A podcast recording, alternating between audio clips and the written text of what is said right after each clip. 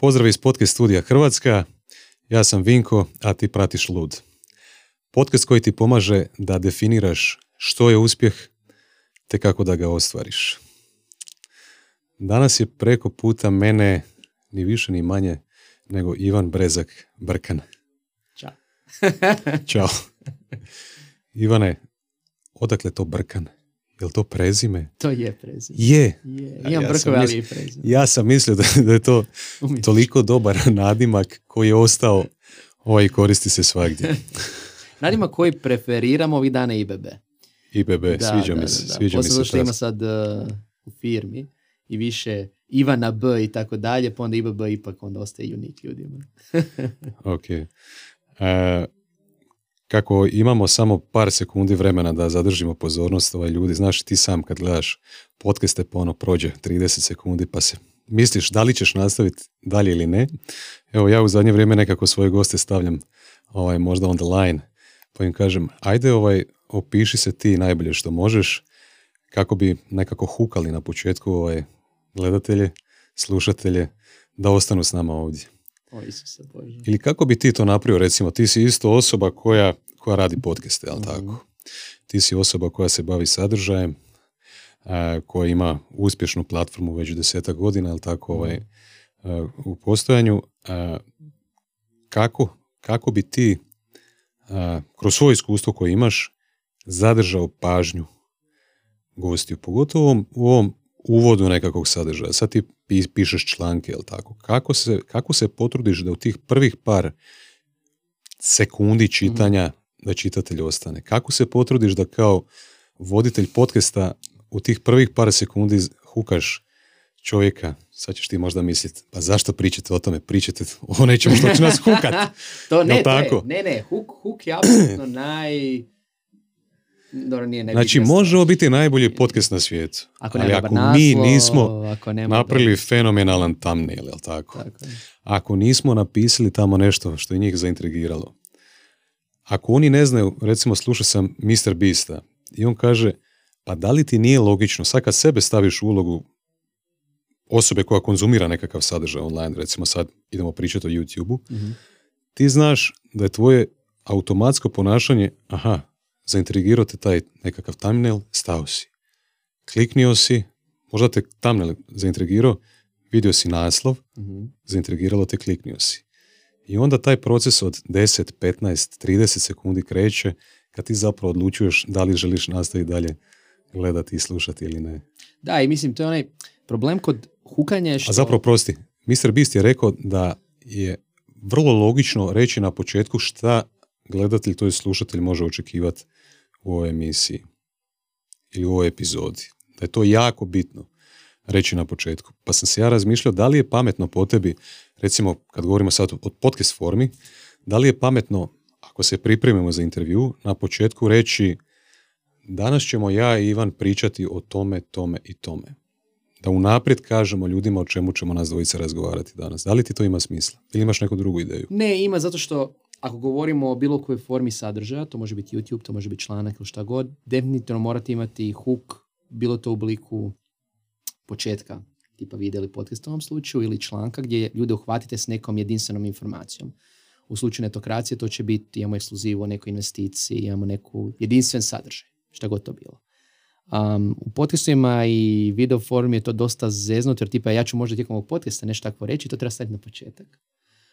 Ali definitivno ima smisla najaviti iz razloga što opet početak ovog podcasta nekome ne mora biti toliko zanimljiv. Uvijek, ako slušate ili gledate, ovo vam ostaje da fast forwardate, kliknite 2 puta i dođete do vama zanimljivog dijela i to je ok. Ono što je bitno, posebno na YouTube uz algoritme, retention. Znači, najaviti o čemu ćemo pričati, apsolutno ima smisla i nešto što bi svaki podcaster, YouTuber, treba raditi. Jer najgore što možete učiniti je imati dobar hook, dobar thumbnail, dobar naslov, a onda čak i u početku ne ispuniti to obećanje. Tako, a ono što isto Mr. Beast dosta svojih intervjua govori je da proces stvaranja sadržaja jednostavno održavanje tog početnog obećanja do samog kraja.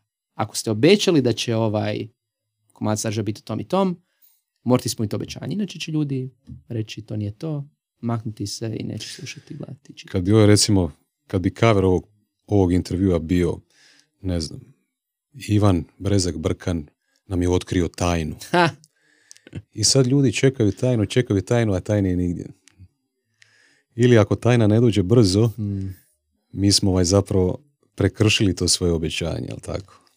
Da, se pinje. Tako da je vrlo bitno što ti kažeš, imati integriteta u tome. Znači, ako si nešto obećao sa thumbnailom ili naslovom ili s hookom, sa uvodnih par sekundi videa, jako je bitno da taj integritet zadržiš i da to obećanje ispuniš, jel tako? Sviđa mi se zapravo što koristiš riječ integritet za to, jer integritet sadržaja je nešto što zaista apsolutno u ovom slučaju ima smisla, kao ono. To je to, a dosta ljudi to ne poštuje. Dosta medija to ne poštuje. Žele klik i ništa više. Ajde, pokušat ćemo onda ovako. Znači, u sljedećih sat i nešto malo više vremena, Ivan i ja ćemo pričati prvenstveno malo o njegovoj biografiji, njegovoj priči poduzetničkoj do sada. Pričat ćemo o nečemu što je vrlo recentno i kako zapravo vi u netokraciji imate često slučaj da nekakve ekskluzive, recimo imate mogućnost napraviti, pokriti nekakve ekskluzive. Mislim da je ovo prvi put, ne znam da li ste vi radili u podcastu, da li ste pokrili ovaj acquisition koji se dogodio netokracije. U svom jesmo. Jeste, ok.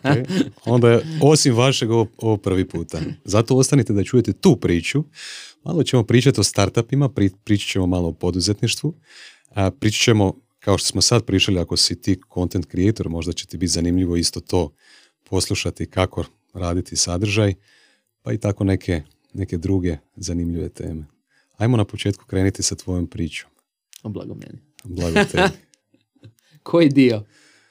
Koji dio? Daj nam nekakve highlight, izdvoji nešto zanimljivo. Kako bi ti, kad bi prepričavao priču o nekom superjunaku, a sebe hoćeš oslikati kao superjunaka, do sada šta si uspio napraviti u životu, kako bi ti to opisao? A s obzirom na to, recimo, da se u potpunosti taj superjunak dolazi do izražaja od ovog trenutka pa nadalje. Šta se događa dalje u budućnosti?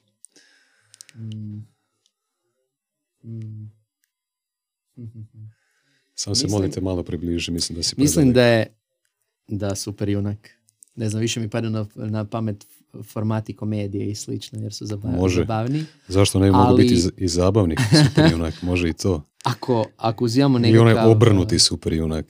Da. Ili takav jedan filmist. Skoro. Mislim da je možda u slučaju, bar sa neke karijerne strane isto, bi u svom slučaju naglasio možda taj neki donekle sudar svjetova i... Sjećam se, spomenuo si superjunake, sjećam se uvijek, ima jedno izdanje, i sad se ne mogu sjetiti, od DC Comicsa, alternativni je svemir, i sad ne mogu se sad sjetiti, Isuse Bože, oni koji su fanovi će me udaviti. Što najgore, nisam pročitao taj strip, nego sam vidio u obliku YouTube videa. Ali poante svega da na kraju cijele jedne velike borbe, tone, ajmo reći, rata superjunaka, Batman i Superman, kao ključni akteri te priče, se vraćaju poslovima svojih roditelja. Superman, da bi spasio Midwest u SAD-u, uzima plug, ogroman plug, on je Superman naravno, i on će vratiti živost polja Amerike, čime preuzima posao svog oca, koji je bio poljoprivrednik. I s druge strane Batman, koji za ranjenike iz tog rata, civile, ih stvara bolnicu u sklopu Wayne Manora. Znači, on isto preuzima posao svog oca koji je bio doktor. I time oni zapravo ispunjavaju neko to svoje nasljedstvo.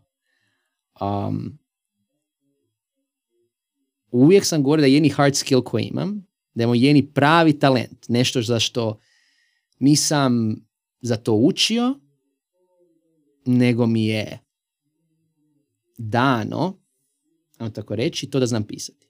Od kad sam bio klinac, znači tipa u osnovnoj školi slično, ja bi za druge klince pisao zadržnice jer tipa završio bi svoju odmah, dobio bi 5 i onda je pisao druge, isto na liku. Znači uvijek sam bio taj neki lagano kreativan tip koji može pisati, crtati, ali može to raditi brzo. Sad, da li sam to pokupio od svoje stare koja je ono, dugogodišnja novinarka, književnica i tako dalje, imam osjećaj da ima nekog utjecaja. Tako da, s jedne strane, uvijek se smatram i ću se smatrati, mislim da je bolja riječ writer na engleskom nego pisac na hrvatskom, iako ja sam da netko piše, novinar, nisam još pisac, nisam pisao knjigu, ali osoba sam koja piše i to je moj prvi osnovni neki identitet u sve ostale, sina, oca, la i tako dalje, koji onda zapravo dolazi u neku kreativnu koliziju sa mojom aktivnošću od ranih dana u tehnološkoj industriji koja traje do danas. Zato što opet kako sam kretao i srednje na faks, počeo sam pisati da bi jednostavno zaradio nekakav honorar za tehnološke magazine, Bug mrežu, Plan B i tako dalje, jer sam opet znao pisati, studirao sam filozofski, a volio sam tehnologiju. Uvijek sam bio među ekipom onaj koji voli tehnologiju, ali zna pisati.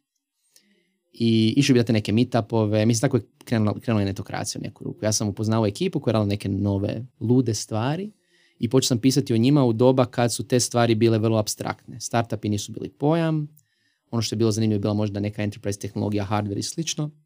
Web 2.0 i sve to je zvučalo vrlo nerealno, a to možeš u SAD-u, tu se rade prave tehnologije, tu se radi Oracle, tu se radi IBM i tako dalje. I u biti u tim nekim svjetovima, u svijetu novinarstva i pisanja, ja sam uvijek bio osoba koja je znala jako dobro tehnologiju, jer sam u nekom trenutku htio bio web dizajner, pa sam kao dizajnio nešto u Photoshopu. Pa su ti dizajneri bili one pixel off, pa nisam baš bio najbolji u tome, ali sam radio web sajtove, više struko njih. Imao sam ideju isto pokrenuti ono web agenciju s friendovima i svašta nešto. I jedno vrijeme smo imali social media agenciju. A u svijetu, ajmo to nazvati IT i tehnologije, sam bio onaj koji ne zna programirat. Ja sam na svom prvom tečaju programiranja u PHP-u, ako osluša Kongi, koji mi je bio instruktor sa Webmajstori foruma, zaspao sam na njemu. Ne znam što je bilo neki ono school trip ili nešto, ali ono, doslovno sam čovjeku zaspao na tečaju. Bio sam klinac i zaspao sam, znači katastrofa. To mi je ono talenta zaspao brzo. Ali u tom svijetu IT ja sam bio onaj koji, ok, kuži tehnologiju, možda nije programer, a sam bio jedan od tu, ono, bio sam legitim i ono što je bilo najbolje, znao sam pisati. I onda sam jednostavno, kao što su možda i ovi superjunaci upunili svoje uloge koje nisu očekivali, a to će biti poljoprivrednika ili toga, ja sam na kraju u svijetu IT-a preuzeo tu ulogu osobe koja piše o svijetu koji zna, koji do dan danas radim i koji mi je i dalje nešto čime se ponosim, jer u osnovi, i to je možda moj ono pitch za priču, je da sam onaj koji pomaže ljudima iz tehnološkog svijeta ispričati svoje priče.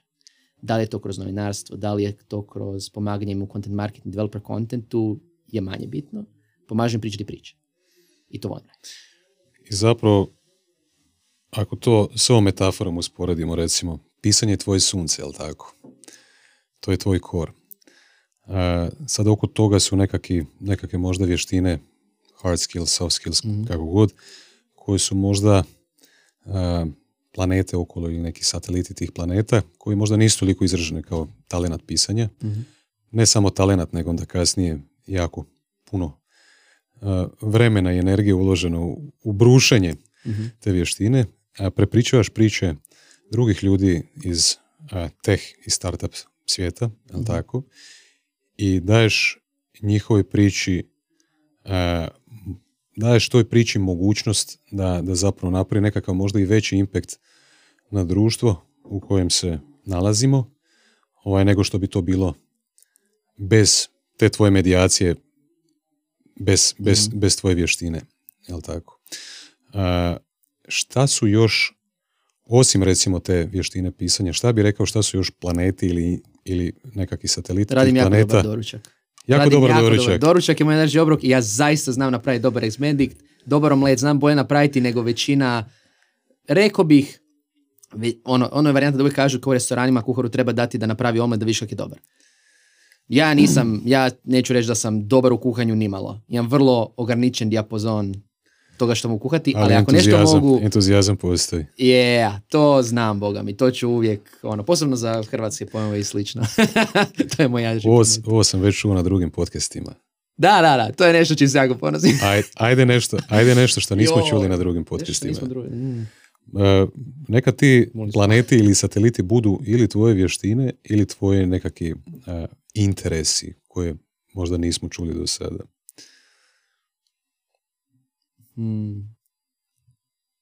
Zanimljivo. Ja se trudim da ovo iskustvo prvo za slušatelje bude poučno, inspirativno, a s druge strane vrlo si mi bitan i ti kao gost, jer želim da to iskustvo za tebe bude kako se kaže, introspektivno. Ne, to je very good point. I kad se čisto da se na to osmene, kad se priče, to neko iskustvo sugovornika je nešto što se često zaboravlja, jer ako želite napraviti dobar sadržaj mora biti više aktera zadovoljno, ne samo publika, ne samo autor, nego i urednik i sugovornici i tako dalje. A koji planeti? Ne znam. Jer jako mi je, ja možda sam dosta fokusirana osoba, kad nešto zabrijem onda sam full u tome, dvostruko, trostruko i četverostruko.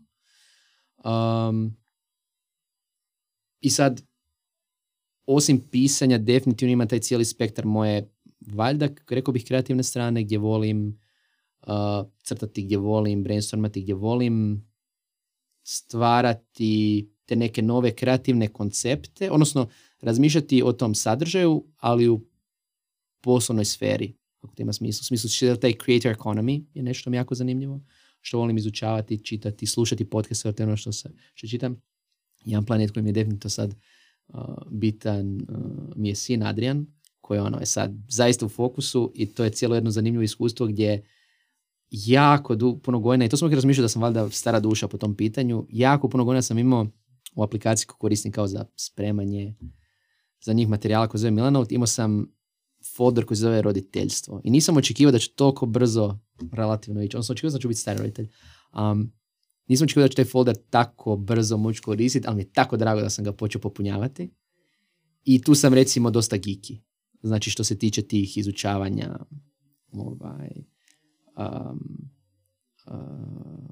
te i roditeljske strane, definitivno i osim doručka kao takvo, to pitanje hrane i slično, koje opet dolazi i u neku ruku od odgoja, jer mi se stara bavi gastro novinarstvom, pa mi je to zanimljivo i sa te neke stvari opet pričanja priča kroz hranu, povijest bi rekao, recimo možda je nešto za što možda ljudi ne znaju, a što mi je definitivno jedan od hobija za koji ne smatram da je hobi, nego jednostavno nešto što prirodno sam uvijek volio. Od kad sam bio klinac sam tipa, povoj sam mi bila najdraži predmet, uvijek sam bio, ono, sve ostale je nerviralo da moraju pamtiti neke stvari, ono mi je bilo zanimljivo i dan danas, bilo se radi o povijesti, alternativnoj povijesti, to mi je super, ima jedan YouTube kanal koji se bavi tipa no, od Star Treka, Warhammera, svega živoga, a oni govore kao da mi se bavimo poviješću svijeta fikcije, što mi je tako dobar opis. I tu mi je definitivno jako zanimljivo to pitanje povijesti i geopolitike, posebno u kontekstu današnjeg svijeta, ali više tog šta je dovelo do nekih situacija, jer kao što sam recimo u novinarstvu osjetio da nažalost smo često fokusirani isključivo na sebe kao čitatelji, u smislu izolirani smo, ja bih rekao, na ovom kontinentu, a to je ono, ako se živimo u Hrvatskoj, bavimo se samo Hrvatskom, znamo hrvatsku povijest. I onda znamo ono načelno oko Mađarske, Srbije, Slovenije u kontekstu sebe, ali ne znamo više od toga. Rumunjska i to dalje, to je sve špansko selo. A to su stvari koje zapravo kad malo krenete istraživati su tako zanimljive i fascinantne, a možemo se s njima puno više poistovjetiti možda kulturološki, nego sa nekim povijestima zemalja koji su popularne u popularnoj kulturi. Na primjer, Japana ili nečeg. Opet ne kažem da te zemlje nisu zanimljive. Jesu, definitivno. Ali ima taj jedan element povijesti ove bliže koja mislim nedostaje. Zato što mi ipak gravitiramo u ovom području. Da, a opet on nam je kao taj neki prostor koji je... Mentalni sklop nam je nekako obuhvaćen ovim područjem. Pa zapravo, ja isto sam ljubitelj recimo povijesti. Očito naš mentalni sklop ovog društva, današnjeg hrvatskog i neke malo šire regije, pa i Europe, zapravo se može prepisati Rimskom carstvu. Jedan tip tebi, ako voliš čitati o povijesti, istraživati to, a i gledateljima, slušateljima. Meni jedna od najdražih knjiga je Lessons of History, Will Durant. Fantastična knjiga. Fantastična knjiga. Ajmo dalje nastaviti u tvoju priču. Znači, sad smo nekako... Zapravo smo malo ispričali tvoju priču, u biti, ali smo zagrebali malo u dubinu. Kod ovoga. Mislim da mi je Planeti to što u kontekstu ove regije slično, nešto što mi zaista je zanimljivo i što mislim da sam bio, da sam zahvalan na tome što sam upoznao bližu regiju, zasvajajući svojih kolega i prijatelja i svoje Marte, ono u smislu da imam stalno prilike ići bilo za Osijek, koji znam itekako dobro, bilo za Split. Ja sam iz Osijeka. Znam da si iz Osijeka, zato i znaš. Znam ja. Znam, i ti si mene istraži isto. Vidiš. I mislim da je to recimo jedna isto stvar koju često zaboravljam, a koju shvatim tek kad pričam s ljudima koliko primjerice ona varijanta, to me uvijek fasciniralo kao koliko burgera ili Spličana nikad nije bilo u Osijeku. Gdje meni iz te perspektive gdje idem, ne znam, 15 godina, ona kao, ček, kak nisi bio? Lega, nisi bio u Osijeku. Kad idemo? Tako da to je još jedan Planet. Ajde da nastavimo dalje. Nastavit ćemo ovom nekom story mode-u. No, great. Sviđa mi se. Nadam se da se tebi sviđa. Ajmo u tom story mode-u nekom ispričati priču ove akvizicije, netokracije od strane Infobipa. Za one koji ne znaju, Infobip je, da li sad službeno, prvi hrvatski unicorn. Unicorn, za neke koji ne znaju, je tvrtka koja je evaluirana na $1 milijardu i više. Da, tvrtka iz Hrvatske. Tvrtka iz Vodnjana. Uz ove sve svoje talente i uz ovaj svoj predani rad i tako dalje, ajde nam ispričaj tu priču akvizicije, pa ćeš onda kroz tu priču akvizicije malo ćemo proširiti i reći ljudima šta je točno netokracija. Idemo prvo ovu priču akvizicije, pa ćemo onda proširiti šta je to točno netokracija i šta znači za netokraciju ta akvizicija sada. I jako mi je naravno teško biti objektivan, ipak je to akvizicija moje firme. Bilo bi lakše da pričamo nečoj tuđoj akviziciji, da dam kontekst, ali probat ću kratko pa ću onda proširiti priču. Znači, prije nekoliko mjeseci smo objavili da Infobip, koji je prvi hrvatski jednorog, koja je tvrtka koja se bavi komunikacijskim tehnologijama, koja se bavi zapravo stvarima koje su dosta apstraktne na prvi pogled. Znači, dosta ljudi kad pokušava, čak i u tehnološkoj industriji, skušiti što sve Infobip radi, malo je teže objasniti na prvu ruku, ali u osnovi Infobip omogućava da sve neke kanale komunikacije koje imamo, znači da govorimo od SMS-a, Voice-a, WhatsApp-a i drugih platformi, možete integrirati na jedno mjesto. Znači kada recimo dođe vam poruka za autentifikaciju putem mobitela, to je vjerojatno preko Infobipa, znači primjerice od banke. Kada vam preko WhatsApp-a se pojavi bot gdje vas podsjeti da ste ostavili košaricu u nekom shopu, to je vjerojatno Infobip. Svi ti neki mali momenti kontakta sa krajnjim korisnikom su ono što Infobip sa svojim platformama omogućava tvrtkama kao što su bilo Uber, bilo recimo Microsoft i tako dalje. I upravo ta tvrtka, mala tvrtka iz Vodnjana, koja danas ima preko 3000 zaposlenika, je akvizirala netokraciju. Medij koji ima ukupno 12 ljudi u 2 zemlje. Što je bilo jako neobično. I koji je medij.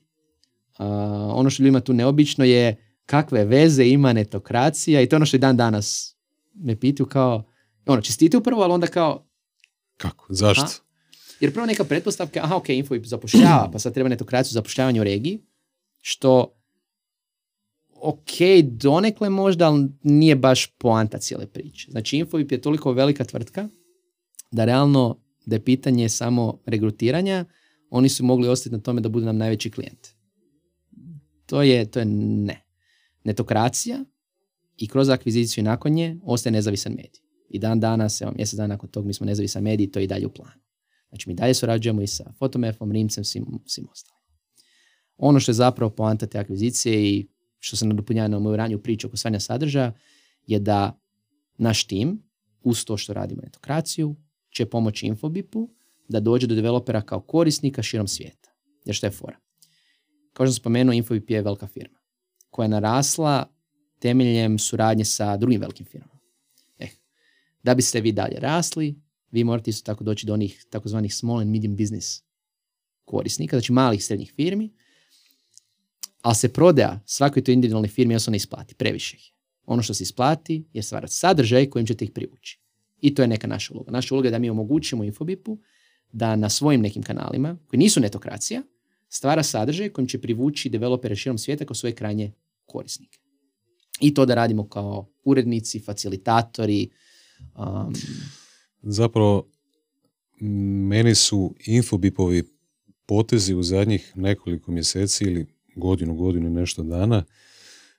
Razgovarao sam bio i sa Ivanom Burazinom, koji isto kao i ti sada surađuje sa Infobipom ili radi u Infobipu, sad kako ću i tebe moj ne znam karakterizirati. Moj novi šef, što je jako neobično za reći. A on je šef. On je šef, nikad nisam imao u životu šefa, Ivan je prvi. Dobar ti je šef, okej. Okay. Čelav koji je. Nije loš. Čelavi ljudi su najbolji, igraj se sve okej. Zapravo ti potezi prvo akvizicije Shifta, pa pretvorbe u Infobip Shift, pa akvizicije sad netokracije su po meni vrlo logični i dobri potezi, jer otićemo i na tu temu malo kasnije kad ovu priču ispričamo do kraja, jer jako puno uspješnih, inteligentnih poduzetnika, kad ih slušam, oni kažu što god da radiš danas, bio otvorio ti pekaru / medijska firma. Bavio se ti sa željezom, kao što se bavim ja, reciklažom, / medijska kompanija. Zašto? Zato što ti to omogućuje komunikaciju sa tvojim kupcima, potencijalnim kupcima, zajednicom i tako dalje. Upravo je to ovo što je Infobip napravio i sa akvizicijom Shifta i sa akvizicijom netokracije, je sebi zapravo omogućio jednu jaču, konkretniju komunikaciju sa developerima koji su njihova, kako sam ja shvatio, ciljena skupina. Zašto ciljena skupina? Zato što su developeri ti očito koji u velikom dijelu doprinose odluci o suradnji, o kupovini u kompanijama u kojima rade. Jel' tako? Tako. Daj nam priču o akviziciji. Kako si se osjećao? Kako je to išlo? Kako je krenuo taj prvi kontakt, susret? Pa zapravo... I kako se osjećaš sad nakon što se akvizicija završila? Nije još. Mislim, i akvizicija završila smo u procesu integracije, što je vrlo zanimljivo, doći do tog. Cijela priča zapravo krenula sa akvizicijom Shifta. Burazni i ja smo sjedili, kao kažem, ima nešto bitno. Ti za reći, objačeno netokracije, rekao, ekskluziva je. Znam već. Tako smo mi sjedili, on mi kaže, Infobip je akvizirao Shift. I tebi možda logičan potez mi je bilo kao, čekaj, daj mi objasni. Onda mi on objasni i slično. I u tom slučaju dogovorili smo da objavimo te netokraciji, to je bila super priča, ali kako smo pričali o tome, tako je Ivanu poslao jasno da njemu će trebati neka ekipa koja zna raditi sadržaj na globalnoj razini za developere, a meni je poslao jasno da smo mi ta ekipa kroz te razgovore. I onda je u biti bilo pitanje, znamo se, znači Ivan i ja se znao već godinama. Znači ja sam bio na prvom izdanju Shifta, koji sad nije zove Shift, zove se Startup Split Live. Ivan je uvijek bio nabrijan na temu i on je u biti nešto što je hakadno pretvorio u konferenciju. I doslovno je svojom tvrdoglavošću to onda pretvorio u najveću developersku konferenciju u regiji i šire, i u Europi. Jedno u Europi i jedno najvećih na svijetu. I kako smo se dugo znali, surađivali smo, mi smo pratili isto Shift. Bilo je pitanje, očito postoji neki prostor za suradnju, ali što? Mislim, mi nismo agencija, da ćemo sad raditi agencijski, naplatit ćemo ti kontent, pa ti sad to piše. Niti je to rješenje, jer je fora u tome što kad imamo na umu, i tog se možemo i kasnije, više pozabaviti, znači developeri su jako zahtjevna publika koja želi zaista iskreno autentičan sadržaj. Njih se ne možemo uljati. Znači, mi to znamo kao netokracija. Znači, tehničku i tehnološku publiku tako ne možete muljati. Dizajner, developer, projekt ljude, oni znaju što je legit, što je nešto im se prodaje, muda pod bubrege. To je publika koju morate poštovati. Kroz 13 godina rada netokracije, to smo uspjeli. I ali opet, poanta Infoip velika firma, nije samo pitanje da agencija nekim radi sadržaj, nego da zaista se u Infoipu stvori kultura stvaranja sadržaja za developere. I tako kroz razgovor, jedan, drugi, treći, nametnulo se pitanje, pa zašto jednostavno ne bi Infoip akvizirao netokraciju? Akvizirao tim koji to zna raditi. Što je bilo kao, pa da, s druge strane, netokracija isto tu mora ostati, jer treba regiji. I u biti kroz svih tih nekih razgovora smo došli do neke ideje koju smo na kraju i predstavili bordu, koja je bila ideja da netokracijin tim nastavi s jedne strane raditi netokraciju kao nezavisan medij, koja će se dalje širiti, koja će dalje pratiti širenje primjerice konferencija kao što je Shift, a s druge strane da se isto budemo temelj za takozvani developer content team unutar Infobipa, koji će omogućiti stvaranje developerskog sadržaja. I to smo fino dogovorili, to smo onda pičali, to smo se onda rukovali. I kroz cijeli proces pregovora koji su bili vrlo zanimljivi, jer to evo, prvi put da pričam o tome i vada smijem taj neki dio.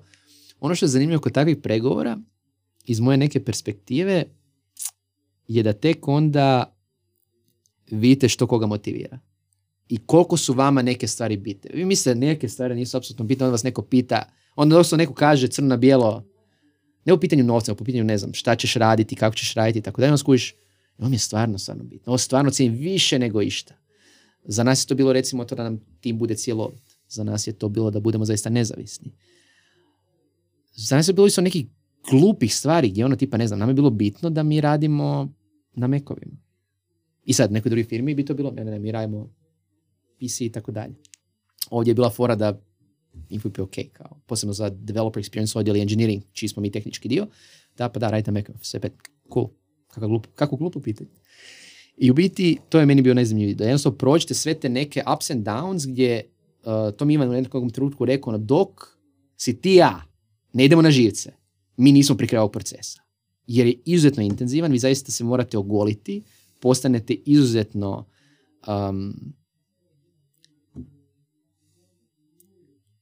mislim, glupo je reći osjetljivi, ali jednostavno... Razdražljivi.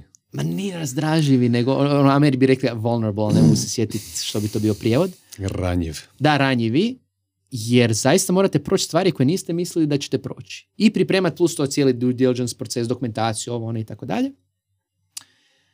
Da bi na kraju onda nekak se na kraju dogovorili, rekli da, potvrdili. I opet, zato što smo bili dugo u tom procesu, nije ni sjelo do zadnjeg tog nekog potpisivanja, jer je bilo više faktora. Prvo se potpisivalo da mi potvrđujemo se to dogoditi, onda zato što se trebalo, jer je netokracija mediji, proći neki proces odobrenja sa strane određenih institucija. Opet potpisivalo i ono, doslovno zadnje trebamo ne sjedne kao, ono, stvarno ovo radimo. Ono što sam ja naučio do sad u svom životu iz iskustva poslovnog, recimo, da svaka ideja koju ja ili mi kao tim pokušamo realizirati, uvijek traje nešto više nego što smo se mi zamislili. Da, to definitivno. Koliko je trajao čitav taj proces od ideje do potpisivanja? A od ideje bi rekao godinu dana, ali sama realizacija 6 mjeseci. Jer dok se to lagno pokrenulo, dok smo mi uobličili šta bi to značilo, dok je bio ono back and forth između mene i Ivana, šta će to konkretno značiti, do toga da smo mi isto, što mislim da je bitno imati na umu, mi smo u nijednom trenutku nije procurilo van kao neka informacija na bilo kojim medijima. Ne. Znači, niko nije znao. Ne.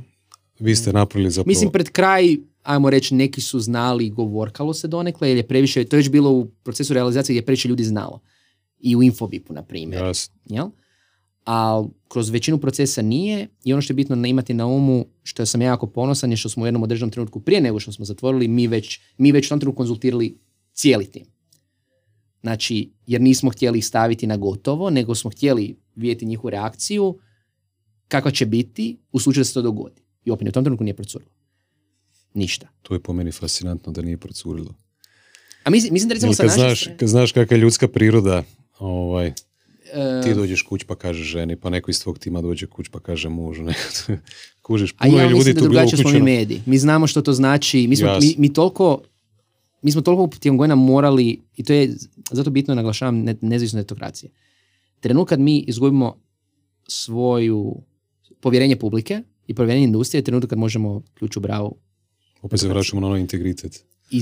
Ali to je ta fora. Mi znamo, mi moramo čuvati, mi moramo imati vlastni integritet da čuvamo ostale, onda naravno ćemo čuvati još svoje. Nešto da, mi smo istrenirani u neku luku i mislim da zato je to pomoglo da ništa ne lika i mislim da je pomoglo to što ljudi je realno su bili toliko dobar potez. Da su bili nezadovoljni, možda bi liklo prije jer bi bili kao, šta se događa? Ali njima je to bilo dobar potez na kraju. Nadam se da je i dalje.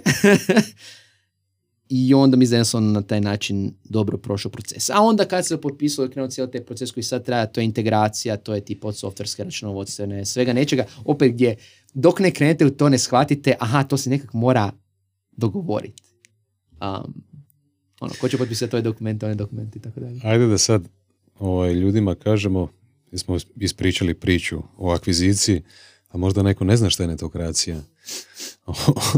Znači. Možda smo preskočili korak. Malo.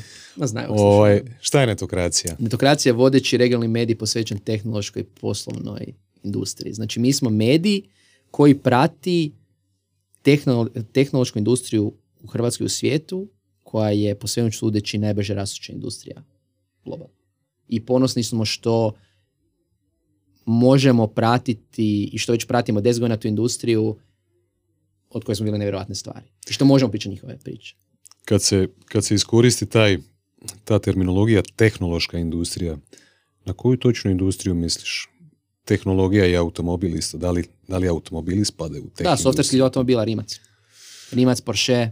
Okay. Jedan segment toga definitivno. Znači, prvenstveno, kad kažeš teh, razmišljaš o softverskim kompanijama, poput Microsofta. Softverski mali, tipa IoT, ali govoriš o IT. Da, IT Information, Communication Technology. Meni je tehnološka industrija IT industrija. Za mene, ja volim semantiku, tehnologija i motika. Jel' tako? Dobro. Ali, ustalilo se, znači, u našem svijetu kad kažeš tech da se misli na Apple, da se misli na Microsoft, da se misli na Infobip i takve neke kompanije. Viš kak je lijep sajt Infobip pored Apple i Microsofta, jel' da? A daj mi reci onda sad kroz ovu akviziciju, da li razmišljate netokracija komunicira te teme i komunicira to publici koju to zanima, da li razmišljate raditi sadržaj i na engleskom jeziku ili ne? Mi radimo već engleski jezik. Radite već engleski. Postoji netokratic.com koji je dobro sakriven. Koliki je fokus na tome uopće? Pa do sad nije ni bio je malo, jer smo imali nekakav engleski sadržaj, u jednom trenutku smo razmišljali imati neku paneuropsku verziju netokracije, ali ono što smo otkrili je nešto se vezuje za ono što sam spomenuo, a to je nedostatak interesa za regiju. Zašto postoji netokracija Hrvatska, netokracija Srbija, imamo netokraciju Sloveniju koja je sad trenutno pauzirana, zato što Europljani vole svoj jezik. Vole na engleskom čitati, ali puno će prije čitati na svom jeziku. I zato smo jednom trenutku jednostavno netokratik pauzirali. Nam je definitivno plan na engleskom raditi sadržaj, ali to će biti vjerojatno za developere i to će biti nešto malo drugačije od onog što netokracija u regiji je. Sad to je hiperlokalni medij. Znači tiče netokracija, ona je hiperlokalna. I kad bismo radili nekad uratorišta, bi vjerojatno bilo na tim lokalnim jezicima, dok definitivno kad ćemo raditi taj developerski kontent, to će biti na engleskom. Jer je developerska kultura kao takva globalna i na engleskom jeziku. Kad bi radio sadržaj, recimo podcast, ne samo za hrvatsko ili regionalno tržište, za srpsko-hrvatski jezik, kad bi ciljao cijelu Europu, recimo Europsku uniju, koji jezik bi odabrao? I da li misliš da postoji da je takav tip komunikacije efikasan sa tržištem u Španjolskoj, u Italiji, Njemačkoj, Francuskoj? Ovisi koja je ciljena skupina. Ovisi koja je ciljena skupina, ovisi šta se želi postići. To je jedna varijanta. Vi možete biti Mr. Beast, biti na engleskom, uhvatiti tonu klinaca, ali, gle, lokalni youtuberi u Poljskoj, u Njemačkoj, u Španjolskoj će uvijek imati ne znam, baka prase, valjda, ono, u regiji tu, uvijek će imati, će bolje prolaziti, ovdje će imati lokalne teme. Nije samo pitanje jezika, pitanje i tema i mislim, i pitanje te kulture. Recimo, jedna je stvar raditi to za područja koja su kulturološki slična, drugo je za jednu Europu gdje, ono, vi na 200 km imate potpuno drugačije. Mislim, daću primjer. Zato je pretpostavljam jednostavnije raditi sadržaj u Americi nego u Europi. Da. I plus u Americi je... Zato što je Amerika, tih 50 država je homogenije nego što su... Je, ali... 27, ali isto i Kanada, recimo. Pratim neke kanadske youtubere i ovaj jedan kojeg pratim, JJ McCall, kaže, postoji, ne postoji US kultura, postoji američka kultura koja je i kanadska kultura. I nešto Kanađani, recimo, ne vole je prihvatiti to da je ta postoja sjevernoamerička kultura. To je sve... Da, imate Putin, ali realno većinu stvari konzumirate jednu te istu. Za razliku od ovog jednog područja, koje je zapravo to, potpuno neke su drugačije stvari, plus tu imamo, to imamo na umu te neke regionalne razlike. Spomenuo sam ono Osijek, Split i slično. Ja sam za foru kao Lega i to, skužao kad sam bio u Osijeku.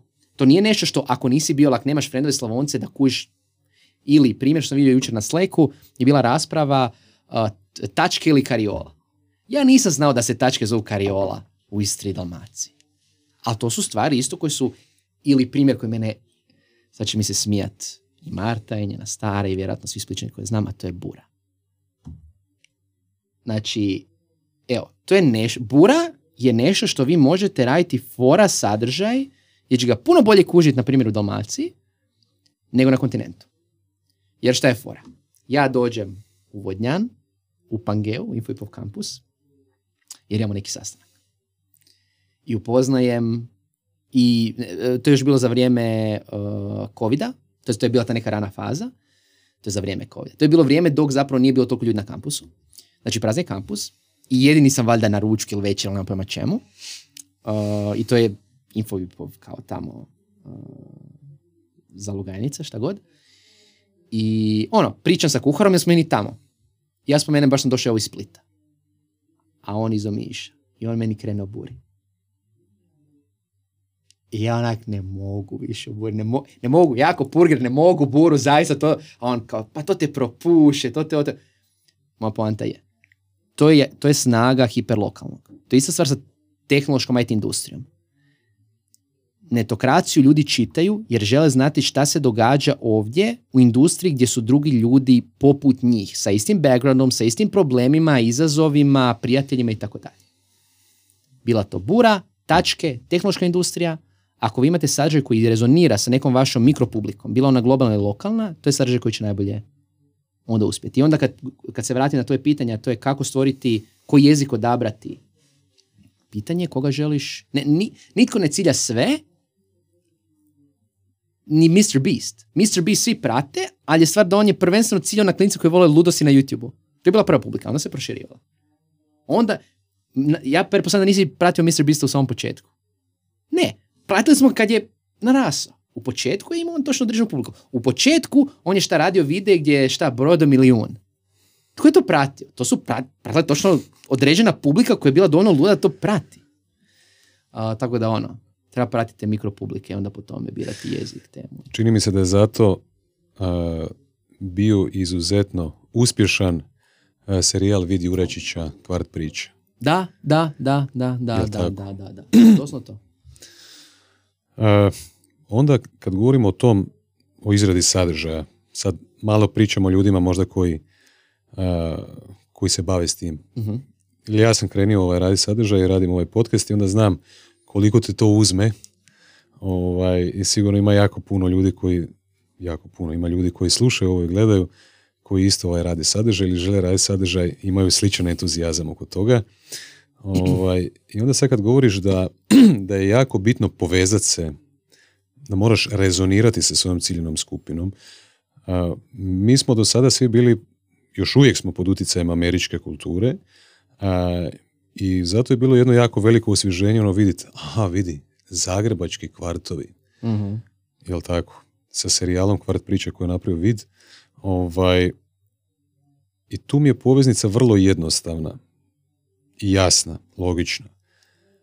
Ali onda kad radiš nekakav sadržaj koji ima globalni doseg, ti moraš zapravo naći zajedničku točku ili nekakav doticaj milionima ili desecima miliona ljudi. Onda, donekle. Jer ako nas u Zagrebu i nekoga u New Yorku ili Los Angelesu ili u Pekingu ne povezuje šnjevka, jel tako? Ne povezuje nas bura, ne povezuje nas take nekakve teme. Šta nas povezuje? Povezuje nas nešto intrinzično ljudsko, jel tako? Nešto što... Tu se ne slažem. Okay, tu se ne slažem. Može reći zato što kada razmišljam o tome ono koje su zajednička kultura, ono, poveznice, nešto što možemo svi na ljudskoj razini shvaćati. Problem s takvim načinom razmišljanja, kada govorimo u kontekstu sadržaja i ono što najčešće vidim, posebno recimo kod marketinških kampanja, u marketing industriji, da se ide na ono što Ameri zovu ono, most common denominator. Znači ide se, aha, šta će biti za sve? Svi će to shvaćati. Ne postoje svi. Ne postoje. To za kvartove. Da nekog se pita, da se pita ono prosječnog Hrvata, jel ti želiš YouTube serijal o kvartovima, burgere, neovisno, ona je bilo bi kao, aha, ne. Nego šta svi vole? Vole sarmu, ono, šta znam šta. Mislim da je poanta naći te neke jedinstvene priče, a onda dat nekome koji gledatelj slušatelj, globalni, kontekst zašto su relevantni. Primjer toga je ovaj kanadski YouTuber kojeg sam ja spomenuo. Ja ne živim u Kanadi. Nemam nikakve poveznice s Kanadom, osim što pratim jednog... čekaj šta je on? On je... kako ću ga opisati, a da je jako smiješno. Desničarskog gej YouTubera koji piše za Washington Post, ima YouTube kanal, izuzetno ekscentričan, koji radi isključivo YouTube video o kanadskoj politici, koju prate prvenstveno Europljani i Ameri, a ne Kanađani. Zašto? Jer on taj sadržaj čini zanimljiv, daje mu kontekst. Isto je fora sa kvart pričama, na primjer. Ja mislim, i to bi volio napraviti, ali s obzirom da neću stići nikad, neka neko drugi napravi. Ja mislim da se u ovoj regiji može napraviti super kanal na engleskom jeziku, gdje će netko putovati Balkanom i pričati o zanimljivim stvarima iz Balkana, jer šta? I Ameri, Italijani, Japanci znaju za Dubrovnik, znaju za Plitvice, znaju za Burek, znaju za sve te neke stvari koje su nama poveznica, koje možda nisu zajednički dio kulture, ali koje ti možeš prikazati na način koji može biti zanimljiv toj nekoj globalnoj publici. Zato recimo dosta tih međunarodnih travel blogera, youtubera jako popularno. Vi imate recimo jednu Njemicu koja zove Feli from Germany, ona je Njemica koja preselila se u SAD, ona isključivo stvara YouTube sadržaj za globalnu publiku gdje uspoređuje SAD i Njemačku. I opet prati ljudi koji nema veze sa Njemačkom i SAD-om direktno. Imate recimo Abroad in Japan, to je Britanac koji se preselio u Japan, on o Japanu radi sadržaj. I on je baš vodeći japanski, kak se on zove, J-vlogger. Jednostavno, mislim da postoji potencijal i da premalo ljudi shvaća da imaju te neke zanimljive priče u svojim industrijama, u svojim gradovima, u svojoj zajednici, koje mogu predstaviti široj publici, samo to je ono što je teško, a to je imati tu jednu malu priču, a onda znati napraviti thumbnail za nju, koji će rezonirati sa svima. To je ono što je tajna uspjeha Mr. Beasta, što on zna napraviti taj thumbnail. On će imati neku možda malu, on imaće i stvari koje su luđačke i svima će biti zanimljive, ali isto tako imaće stvari koje su sitne, ali znači ih predstaviti na pravi način, a da opet je to s integritetom. I to je taj dio gdje bi volio da ekipa kuži kad radi globalni sadržaj, da ti možeš imati nešto malo sitno, samo moraš znati kako to upakirati, da bude fora. Ja? Šta je potrebno zato da to naučiš? Očito talenta. Upornost. Raditi to 10 godina i naučiš kako to pakirati. I očito jako puno konzistentnosti, jel tako? Da. Ono što sam ja naučio do sada iz radit ću ovaj podcast, da sam tek krenio nakon 2 godine. Možda čak nisam ni krenio još. Kako ćete biti superomen za 10 godina? Baš ono, mislim da je najbolji savjet just make the numbers. Da, da. Produce. Da. Znači, iteracija, akcija, iteracija na svaku tu akciju i onda za 5 godina ili za 10 godina postaneš one month wonder. Da, da, one month wonder, doslovno. Tako to nekako. Ajde da se malo još zadržimo na ovoj izradi sadržaja. Znači, nekako smo sad pričali o tome, jer jako često kad slušam nekakve uobičajene savjete kako krenuti raditi sadržaj, svi kažu odaberi što užu nišu. Čuo sam te kako kod Mateja u Human Lab podcastu pričaš o čovjeku koji ima Instagram profil za headstand. Znači, za one koje ne znaju, jogi recimo, neki dubiš na glavi, ali tako, da, headstand. Da, da. I on je samo to napravio. I on cilja tu publiku. Takve publike sigurno ima u svijetu. Sad koliko će ta publika biti dugo angažirana oko te tematike, ja ne znam, kad naučiš, očito ti više nije interesantno, jel? Možda je kratkoročno. Znači, to je neka prva postavka. Da odeš što uže. Jer iz tog uskog možeš jako dobro iskomunicirati i povezati se sa svojom ciljenom skupinom, a onda možeš možda tu priču oko toga malo proširiti. O tome smo pričali malo prije. Šta osim toga po tebi i osim ovoga što smo rekli, redovitost, izbacuj, iteracija. Šta bi još rekao kao neke formule i zašto, ajde idemo prvo o tome pričati pa ćemo onda možda nastaviti zašto ja preporučam ljudima da se što više ljudi odvaži i krene raditi nekakav sadržaj. Bio to pisani sadržaj, bio to video, audio, što god. Šta još osim redovitosti i osim ciljanja te uske niše? Jer svi oni govore, jako je bitno da ti znaš, da si ti svjestan kome ti komuniciraš ono što komuniciraš. Ko je osoba s te druge strane? Avatar taj. Čisto da se nadogradna za usku nišu, nije poanta da to bude samo jasno. Nije poanta da sad odaberete nišu niši, da ste vi zauvijek specijalizirani za nju. Poanta da vi možete imati vrlo relativno široku publiku, to može biti health, to može biti novinarstvo, to može biti tehnologija, a da radite neki komad sadržaja kontinuirano koji je samo vaš. Znači, kad smo krenuli s netokracijom, mi smo imali prvenstveno sadržaj koji je bio vezan za web design zajednicu, smo iz nje potakli i onda smo se širili na sve ostalo. Kad bi rekao, kad bi rekao one word, znači jedna riječ za netokraciju, keyword, da. Samo jednu, koja zajednica. Bi to bila? Zajednica. Za netokraciju bi bila zajednica. Da nije bilo zajednice, ne bi bilo netokracije. Iz više razloga. Ne, što se tiče kontenta, što se tiče sadržaja. Zajednica. To je ono što komunicirate. To je ono što je omogućilo netokracijin uspjeh. A šta komunicirate? Jel komunicirate zajednicu? Da. To? Da. Okay.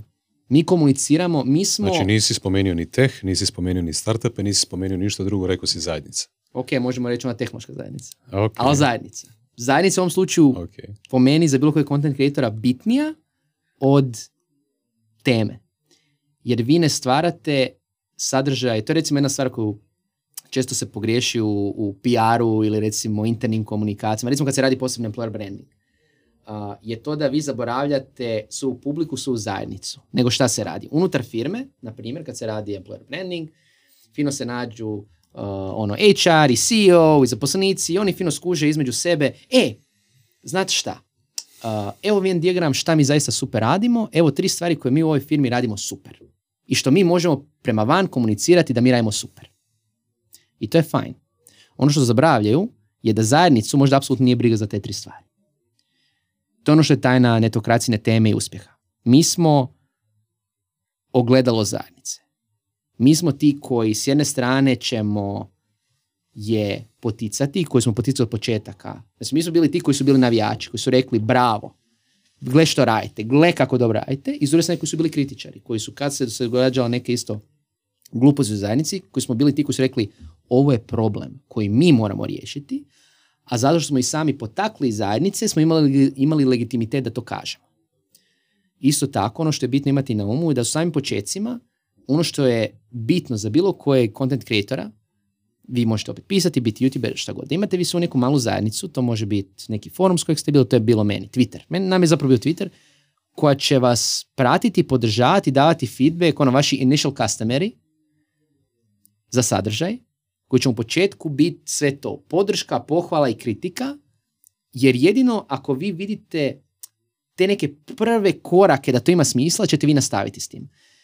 Konzistentnost je super, ali ako vi pišete svaki dan članak i nitko živ to ne pogleda, 0 bodova. Ali ako pogleda 1 osoba, pa 2 osobe, pa 3 osobe, mada za 2 godine pogledalo je samo 10 osoba, netko je pogledao. Ti rani, zato recimo uvijek, dosta mi se često javlju, bilo ono mladi podcasteri, mladi blogeri, rijeđe nego što bih volio, ali javljuju se, jer opet nije content nešto je u kulturi u ovoj regiji. I onda uvijek pokušam ono subscribe-ati se, popratiti koliko mogu, čisto da ono, oni znaju da, neko ih prati.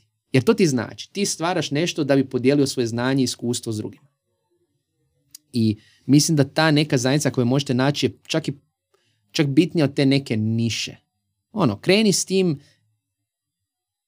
tko je tu s tom dok stvaraš, a onda ćeš doći do kraja. A kako krenuti u tu interakciju sa ljudima s druge strane? Ja recimo radim sad ovaj podcast, ili tako već 2 godine, tu i tamo dobijem koji komentar, ti komentari nisu sad ono 100 i 1000 komentara i tako dalje, što znači na početku svakog puta content kreatora zapravo komunikacija je jednosmjerna, ali tako? Taj kreator komunicira nešto i sad neka publika nešto čita, nešto gleda i tako dalje, ali jako malo dolazi feedbacka sa te druge strane. Šta bi onda savjetovao content kreatorima? Kako da naprave taj engagement ili tu interaktivnost da komunikacija krene dolaziti više sa druge strane? Da li je to samo pitanje opet konzistencije i da to kroz vrijeme dođe samo po sebi ako postoji konzistencija, ako postoji kvalitete u sadržaju ili postoji još nekakav drugačiji način? Svaka konzistencija, jer ako vas neko vidi da samo objavljate, pratit će vas. Ako ja znam da mogu očekivati od videa od Mr. Beast svaki tjedan, pratit ću ga. Ja znam za neke youtubere koje pratim, blogere, točno kad će izaći njihov blog. I veselim se tomu. Ali 2 stvari koje mogu definitivno pomoći, po meni, jedna je to, mislim, nije varanje, ali bitno imati na umu da svi to rade, a to je da vi, znači, znate ono kad u nekoj konferenciji predavač završi sa svojim predavanjem i ono treba postaviti neko prvo pitanje. I sad ne znam koliko je to javno znanje, ali ono što organizatori konferencije naprave je da dogovore backup neku osobu koja će pitati prvo pitanje. Zašto? Jer nismo Ameri, znači ovo govorim prvenstveno za regiju, nismo Ameri, na faksu, školi, sve su nas učili da ono, šuti radi, ne baš izražavati mišljenje, nažalost. I onda bit prvi je onak, nije baš u našoj kulturi. I onda zapravo organizatori konferencija, i mi smo to radili, varaju na način da neko će pitati prvo pitanje koje je tipa član ekipa i slično. Kad se pita prvo pitanje, evo drugo pitanje, treće. Isto je ovdje priča. Imati ekipu svoju koja će biti koja će biti aktivna, koja će reagirati, koja će... Doslovno sam pratio... Kako se nisam osjetio. Podcast od osnivača ConvertKita. Znači, to je firma koja ima 100 zaposlenika, koja je ono, Spotify ih htio akvizirati, oni su odbili. Znači, vrijedna milijune. Čovjek ima para, ima utjecaj i svega, ali on isto je dogovorio s svojim friendovima, koji su isto kao twitteraši, da na Twitteru, kad on objavi Twitter thread, da i drugi ono kao lajkaju, i onda na WhatsApp im šalje kao, objavio sam thread, ajde malo mi ono, reagiraj. A nije da je čovjek neki njub koji nema ono ekipe. Ima. Ali onda potakneš, moraš potaknuti. Znači jedno je imati ekipu koja će potaknuti konverzaciju, za početak. Ne stalno nego ono, čisto da se vidi da je ok biti u konverzaciji. I druga stvar koja je bitna, ako se opet vraća na neku kulturu, dosta ljudi, ovisno o industriji, dosta ljudi neće htjeti možda javno komentirati. Znači mi smo recimo prije na edukaciji vidjeli puno komentara na samom sajtu, sad više ih ne vidimo. Ono nije više od kad je toliko ima trolova, i na sajtima poput Indeksa i sličnih, i na drugim medijima, nije toliko u modi ono komentirati. Ono što je u modi je sad dark social. Javit će se ljudi na DM, na email će slati komentari i slično, posebno u profesionalnim krugovima gdje, opet, ne morate ih pozivati, ako ste youtuber, na primjer, što je standardno, mislim, to i mi radimo, i se zapravo bi trebali prestati onda, ono, daj, ostavi komentar, jer je dobro za algoritam, nego ono, javi se u DM, jer mi, neki od najboljih, ne najljepših, ali ono, najkvalitetnijih komentara dobivamo privatnim kanalima. I to je možda isto način. Znači, ne očekivati da će biti komunikacija u javnoj sferi, komunikacija može biti 1 na 1. Može biti LinkedIn, može biti mail, šta god je publika komfortna.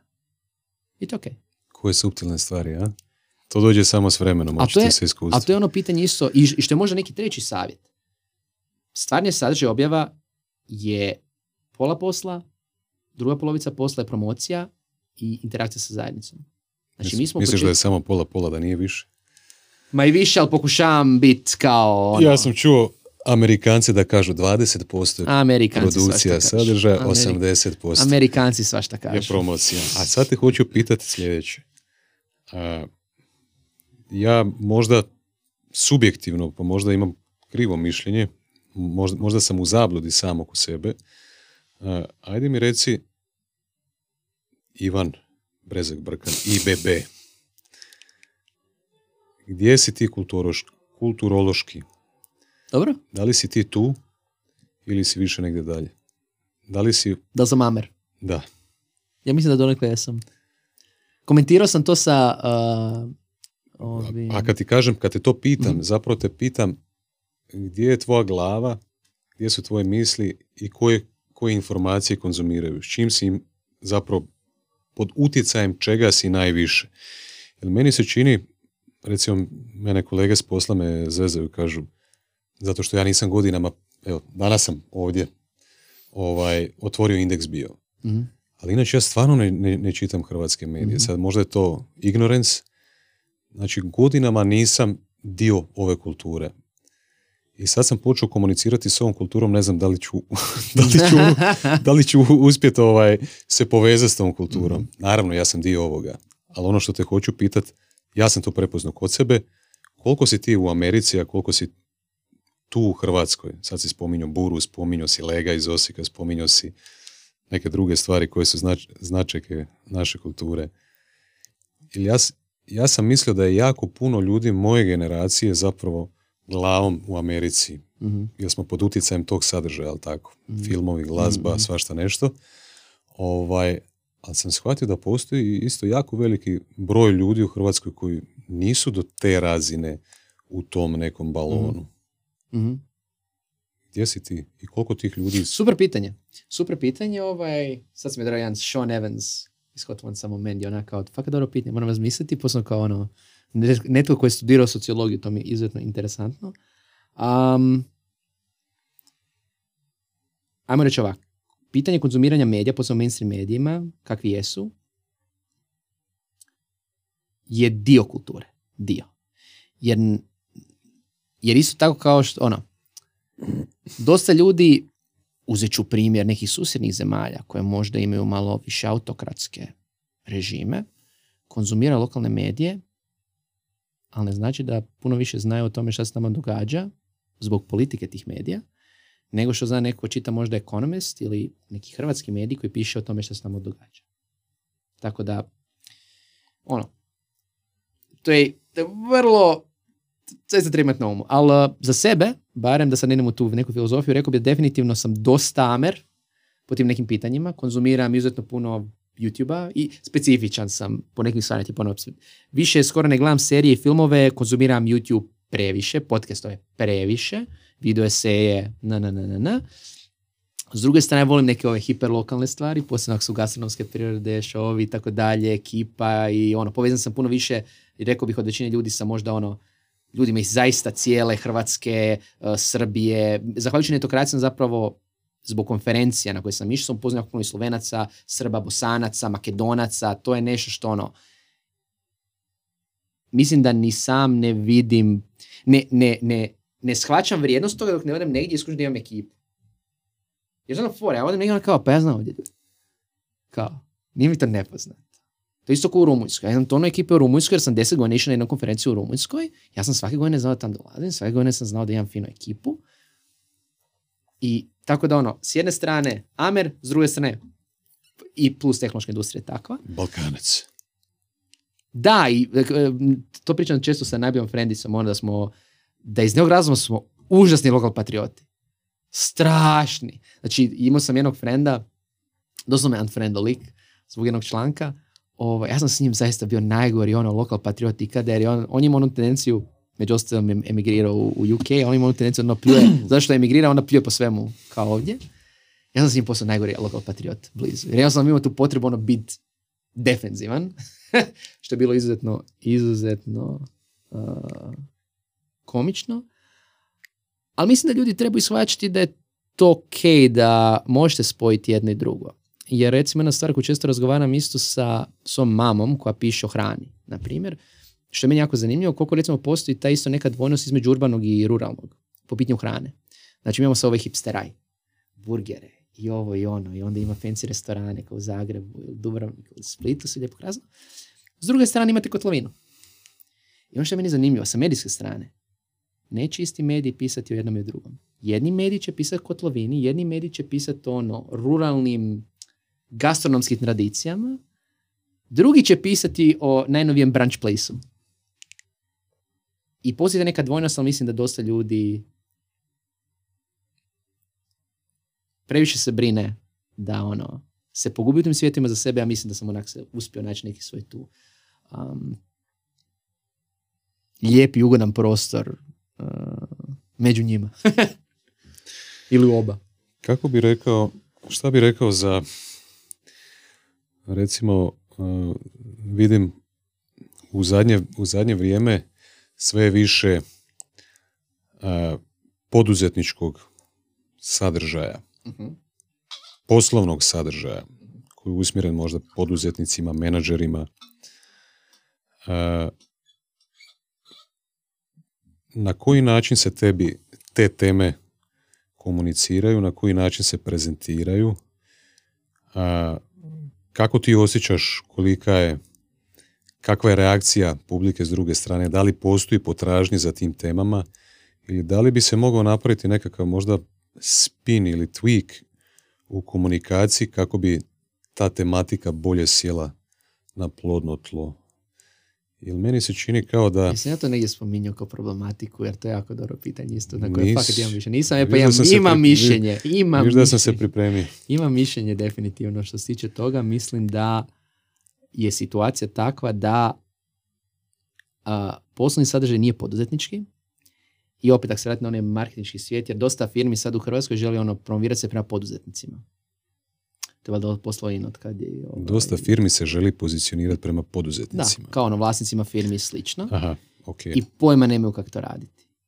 Okay. Jer ne shvaćaju, mislim shvaćaju teoriju, ali ne shvaćaju praksi da sadržaj koji radite za poduzetnike treba, nije poslovni sadržaj, to je poduzetnički sadržaj. To je sadržaj koji je puno bliži end customeru, koji je puno bliže toj osobi ko čovjeku, nego toj osobi kao njenom, koja se bavi nekim radnim, nekim poslom, ajmo reći. Puno više, treba biti puno više primjerice emocija. Treba biti puno više, ne samo ono slijepe inspiracije, ali biti s jedne strane konkretno, a s druge strane shvaća da ta osoba je potencijalno dala sve u to i živi to svaki dan i njoj treba prava pomoć. Njoj ne treba pomoć, to recimo često kad se prvi proizvodi poduzetnicima. O njima se razmišlja ko da su velike korporacije koje imaju odjele koje će se baviti ovim i onim, umjesto da im se primjerice pomogne s njihovim cash flowom. Samo da ih se, primjerice, nitko u Hrvatskoj poduzetnike ne uči kako voditi tok novca. To banke ne rade. Banke koje se trebaju pozicionirati u svom SMB-u prema poduzetnicima, koji su im klijenti, ne rade jednostavnu stvar, a to je da negdje online ih uče evo kako vodite financije usred financijske krize da biste poslovali. Nitko živ, nije kad je došlo i do pandemije i do svih tih gluposti, nitko nije jednostavno izbacio evo kako ono, raditi crni fond za svoj biznis. Neke full jednostavne stvari koje recimo u Amerima su vrlo prirodne, imate ih na tonu, kako voditi cash flow, kako raditi promociju za svoj frizeraj itd. itd. Dok takav sadržaj u Hrvatskoj ne postoji. I to govorim kao neko je radio takav sadržaj, među osnovim i za takve firme, gdje meni je fascinantno da koliko puta sam tako nešto i pičao, a koliko puta sam, neke pute su apsolutno ono, kolege s druge strane shvatili to nam treba, s druge strane u većini slučajeva je bilo kao a ne znam baš. Jedna tema koju sam prošao sa Ivanom, sa Burazinom. Znači, u hrvatskoj kulturi uvjerenje koje se stvorilo da smo mi nacija koja je talentirana za sport. Dobro. dobar branding, da. Zašto se to uvjerenje stvorilo? To uvjerenje je naravno pojačano kroz naše rezultate, je li tako, u sportu. Ja vjerujem da ne postoji prevelike razlike psihološki, ako svoje talente, energiju, vrijeme, iskustvo, vještine i tako dalje usmjeriš u svijet sporta ili u svijet posla. Ne postoji prevelike razlike. I sad, ono što je nedostajalo do sada je postalo, nedostajalo je vjera da je to moguće. Donedavno su, ja u svom podcastu ne želim pričati o tim stvarima, ono, ratnim profiterima i takvim nekim stvarima, do sad je bilo to uvjerenje da jedino ko zna kod nas zaraditi novce su neki ljudi koji su se na neki način nelegalno domakli te pozicije.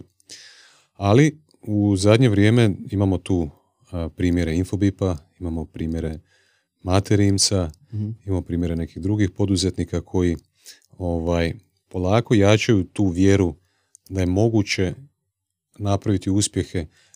Ja vjerujem da Hrvatska i ljudi koji se nalaze ovdje, da mi možemo jednake uspjehe postizati u poslovnom svijetu na svjetskoj razini koje smo postizali do sada i koje ćemo postizati u svijetu, u polju sporta.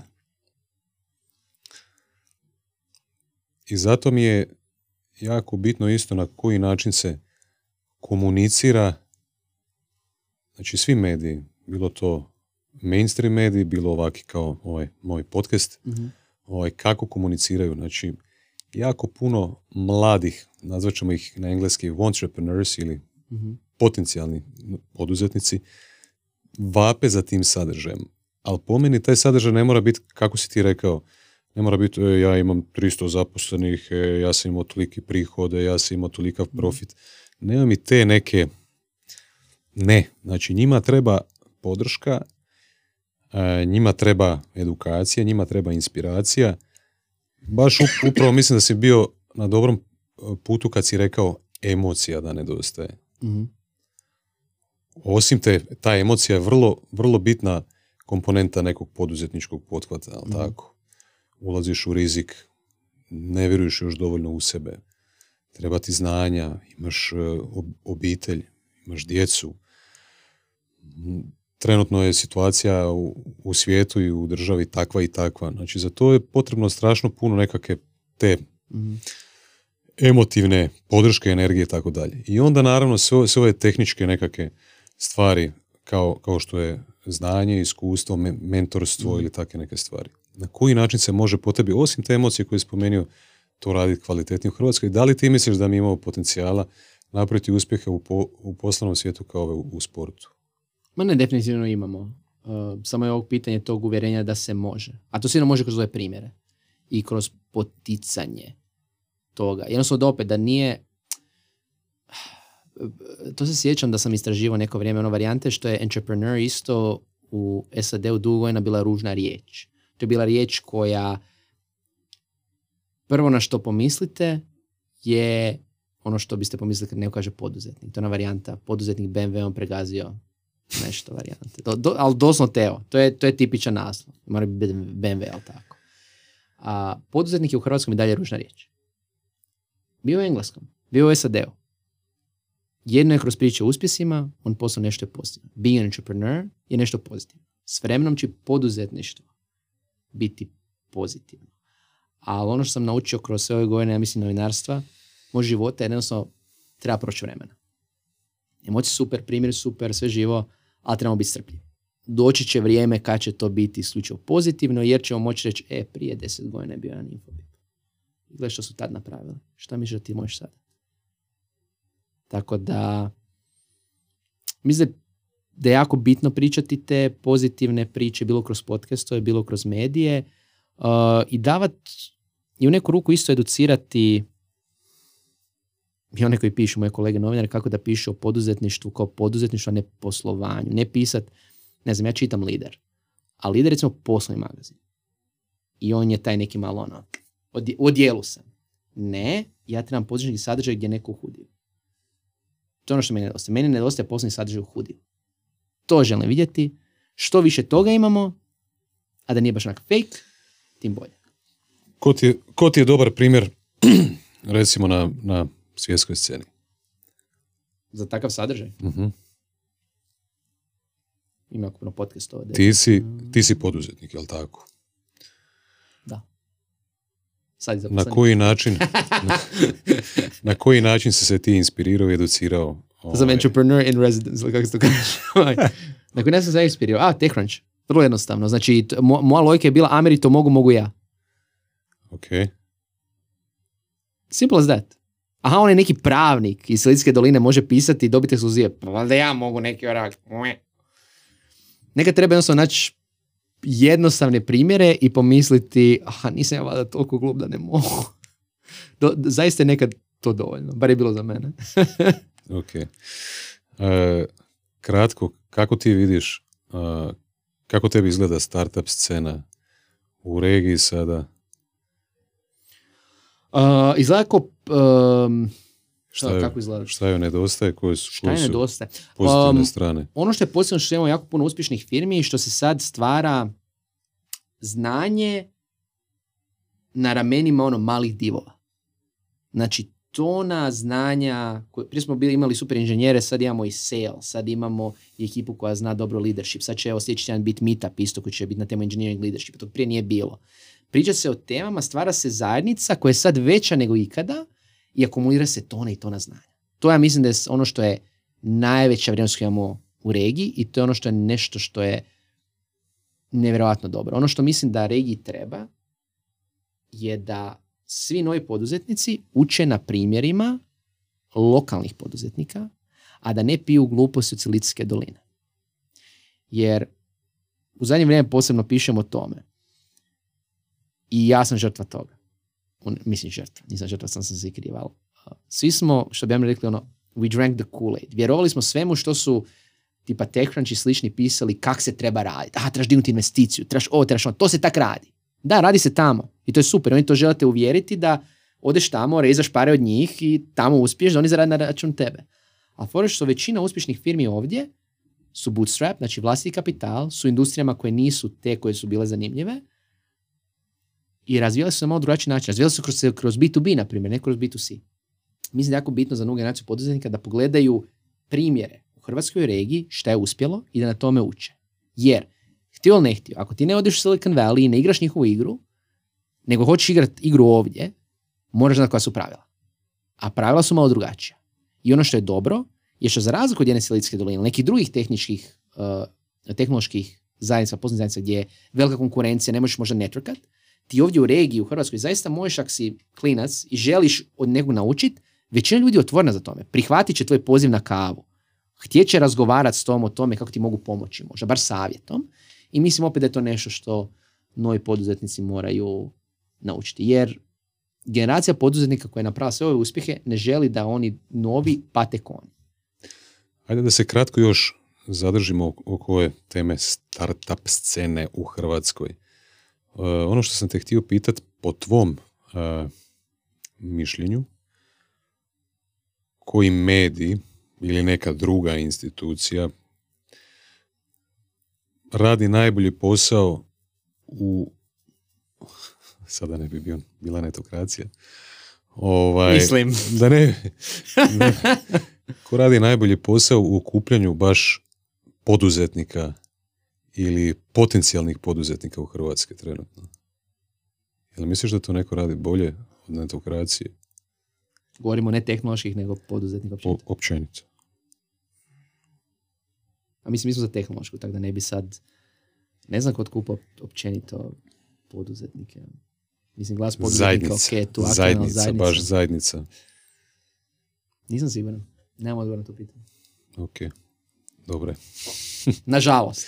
Volio bi imati, volio bi reći 3-4 brenda, imena, nečega, ali da. Kratko ćemo se zadržati na ovoj tematici. Malo jesmo spomenuli kroz raniji razgovor, pa ćemo onda ići privoditi ovaj podcast kraju.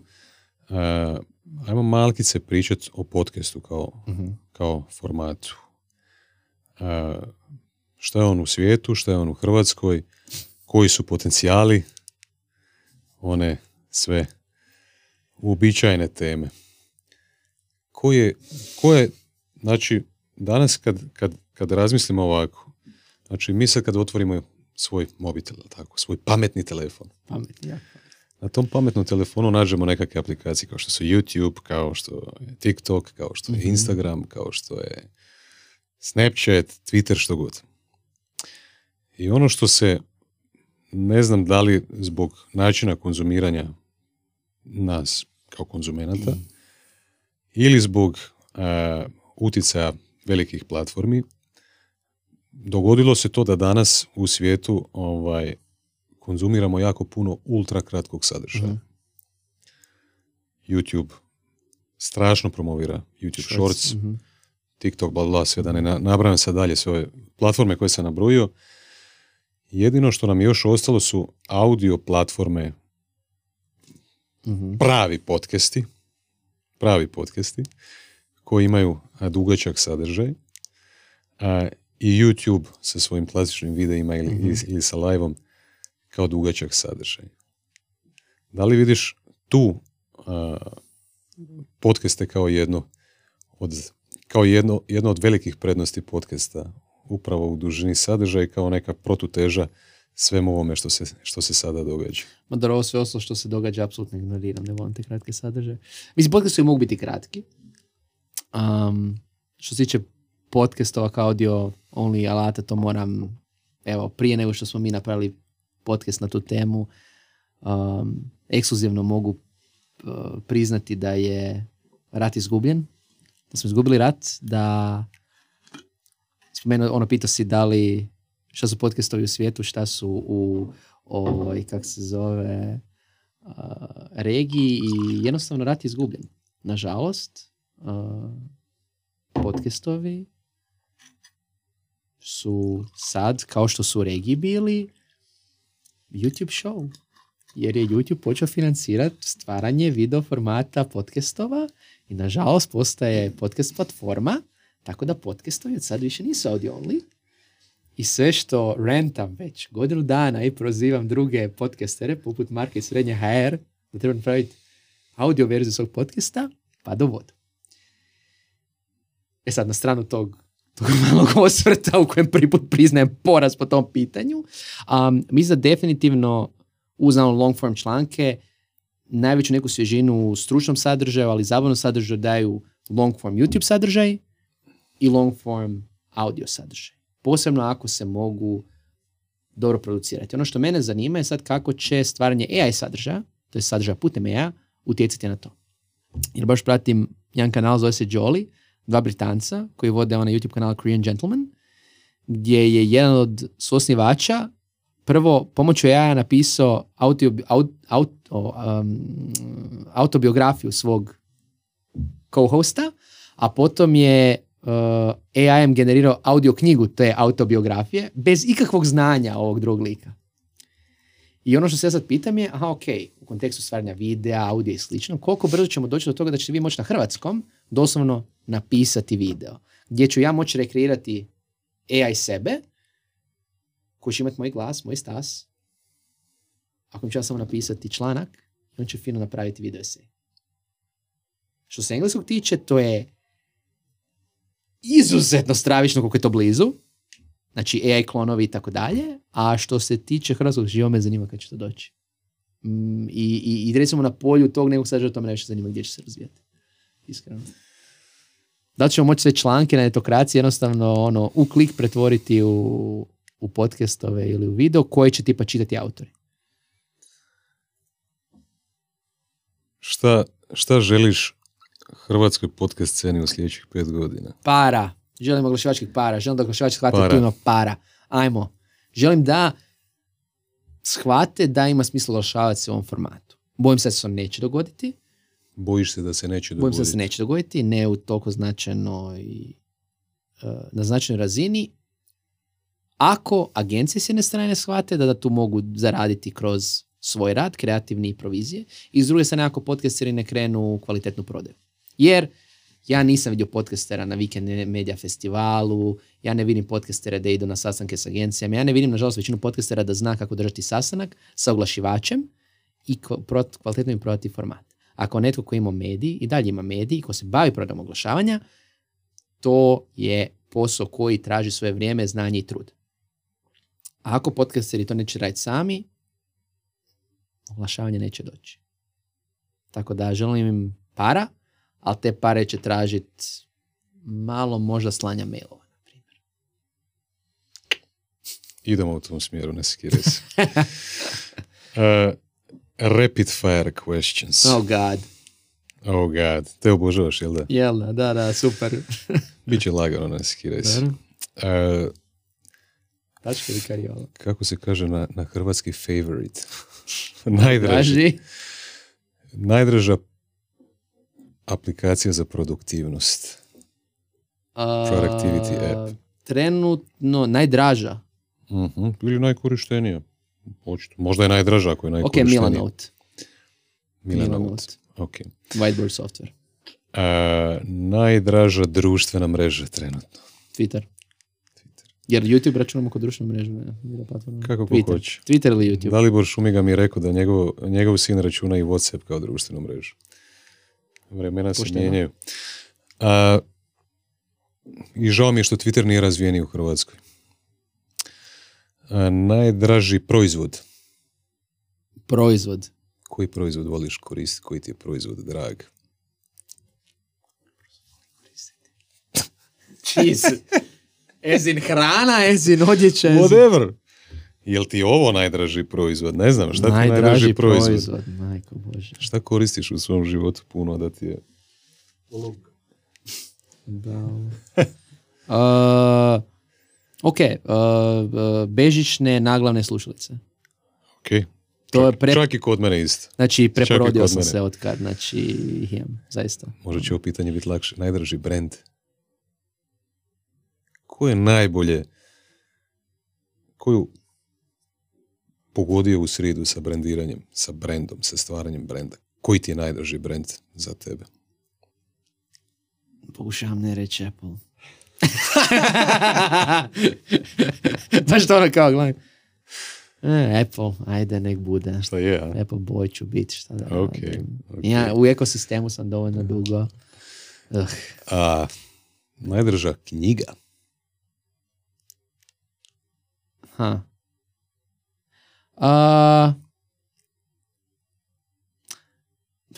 Imam nekoliko, ali ajde sad ću reći Getting Things Done od Davida Allena. To sam pročito jako davno. Ja isto. I pročitam svojih par godina. Da. Viš, nju nisam nikad pročito više puta. A bila mi je dobra dok sam čitao, da, definitivno je ostavila impact na mene. Najdraži pisac /bloger možeš content creator. Koliko imamo vremena. Moja mama, definitivno, da nema nje ne bi ja kreirao content. I njen pristup sadržaju i zbog nje sam toliko tvrdoglavog ekskluziva. To sam naučio od nje. Ja ne znam, ona to shvaća, ali zato, znači definitivno. Isuse, da neći content creatori. Good Mythical Morning od YouTubera. Znači 2 lika, 50 godina rade... Kako gde ponovi nisam? Good Mythical Morning.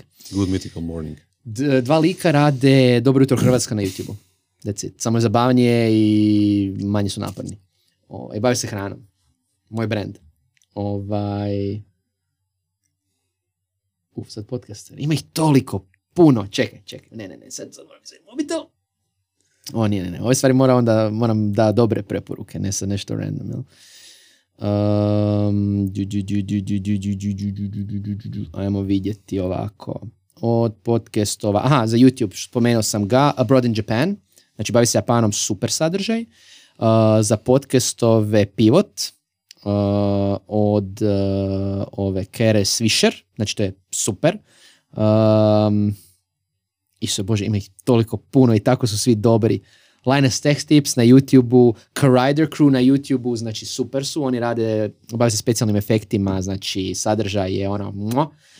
I jedan od zadnjih ovih otkrića, ta dva dečka Jolly, Znači imaju dva kanala, jedan je Korean Gentleman, zapravo Korean Englishman, gdje u biti spaju korejsku i britansku kulturu, tipa ne znam, David Beckham isprobava korejski barbecue. Jako je smiješno. I s druge strane imaju taj Jolly kanal gdje rade gluposti, jako su zabavni jednostavno. Volim na YouTube-u posebno, a i na podcastovima, ono kad je comedy duo, friendovi koji se dugo znaju i rade gluposti. To mi je najdraža stvar i jako je dobar format za YouTube. Jesu ti draži podcast formati monolog, dijalog?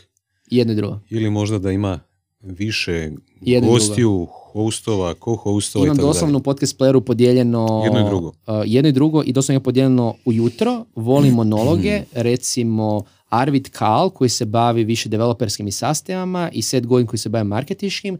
Oni imaju takozvane monokesove, što spominješ. Oni su mi super ujutro gdje to mi zvuči, to mi je ko da sam na kavi s nekim i ono lagano, imaju ritam i sve ono, imaju glasku. Priča baš tebi. Da, priča baš meni. A s druge strane volim i intervju podcastove, na primjer, ili razgovor. Jedno i drugo, ovisi u koje doba i na koji način. Jesi čuo za Flagrant? Mislim da ne. Andrew Schultz, komičar? Nisi. Ne slušam toliko baš... Full Send? Ne. Impulsive. Mislim, ove ti nabrajam sada zato što mi se čini da su oni jako dobro pogodili Gen Z. Okay. A ja sam Gen Z. Ti nisi Gen Z. Čini mi se da Gen Z-u jako dobro paše kaotična atmosfera. Kad je puno ljudi sa puno mikrofona, kad je dobra zajebancija, čini mi se da to Gen Z-u paše. Ono što bi preporučio isto... Ta tri podcasta koje sam nabrao su u tom formatu. Kad smo o kontekstu ljudi koji su pogledali Gen Z, preporučio bi naravno Mr. Beasta, jer mislim da ga prema ljudi prati, jer mislim da to su neke gluposti, nisu, ali ono što bi preporučio je nađite podcastove i YouTube video intervjue sa Mr. Beastom. Fantastično. Jer su super. Fantastično. Jer su super i lik je lud i fakat ima tog za šerat i divim mu se. Your First Million? Podcast sa Mr. Beastom, pogledajte to. Your First Million od Mr. Who's the Boss, gdje mu prolazi studio, Collis i ovaj drugi, kak se zove, isto ima intervju. U svom slučaju pišite Mr. Beast intervju u YouTube i naćete super stvari. Još dva rapid fire-a. Najdraži film? Isto ne gledam dugo filmove, više da se znam šta mi najdraži film. Pretpostavljam da si prestao gledati filmove kad si dobio dijete. To definitivno. Znam, zato što sam ja tad prestao. Ali Lord of the Rings. To mi je jako, jako drag film, ne znam, mi najdraži, ali mogu gledati bilo kad. Lord of the Rings. Daj mi tu trilogiju. Meni Harry Potter dobar isto, vidiš, recimo. Neobično za mene, ali mi je dobro. Nije, to su super filmovi. Znači ima jedan YouTuber, zove se Mikey, koji je napravio odličnu analizu zašto su Harry Potter filmovi dobro napravljeni. I zašto su privlačni odraslima. Da. Jer kod Harry Potter filma ono što je bilo ključno je da je casting bio savršen. Znači ti filmi su se stvarali godinama. Znači ti da pogodiš naći glumce koji su klinci, da oni odrastu u te osobe koje će moći to hendlati. To je najveće blago tih filmova. Znači ljudi koji su odrasli tijekom tih filma i da su uspjeli se to odraditi. To je ono bilo savršenstvo. Najdraži crtić. Scooby-Doo. Ne mogu ga više gledati koliko mi je mutao u nekim ovim. Znam točno koji. A Pup Named Scooby-Doo. Najdraži crtić. Kako? A Pup Named Scooby-Doo. To je izdanje su Scooby-Doo gdje je on mali psić i oni su svi klinci i to je mi još zabavno ko odrasle osobi jer oni rani Scooby-Doovi gdje oni prve epizodi slično. Isuse Bože, kako je to mutao. Ne mogu. Najdraža igrica. Igranje igrica. To sam pisao kolumnu kad sam bio klinac. Igranje igrice. Koja naša igra? Trenutno, koju sam zadnji igrao, a nisam sad igrao neko vrijeme, ali sam igrao dok je Adrian bio mali beban. Luigi's Haunted Mansion i Mario Kart. Igraš igrice sada i dalje ili si prestao? Pokušavam ih igrati. Pokušavaš? Pokušavam ih igrati. Volio bi, znači, imam neki koji su mi na Steamu, sam čekaju ona kao živim u želji da igram igre. Sad kad sam te opustio svojim laganim pitanjima, za kraj. Super, dobro. Pošto tako ulazimo u svaki podcast, koja je tvoja definicija uspjeha?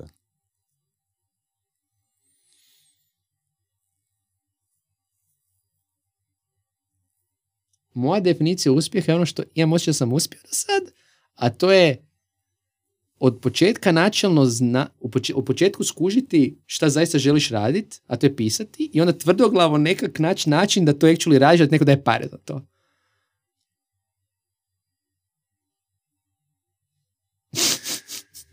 Meni se čini da si dobio šifru u igrici.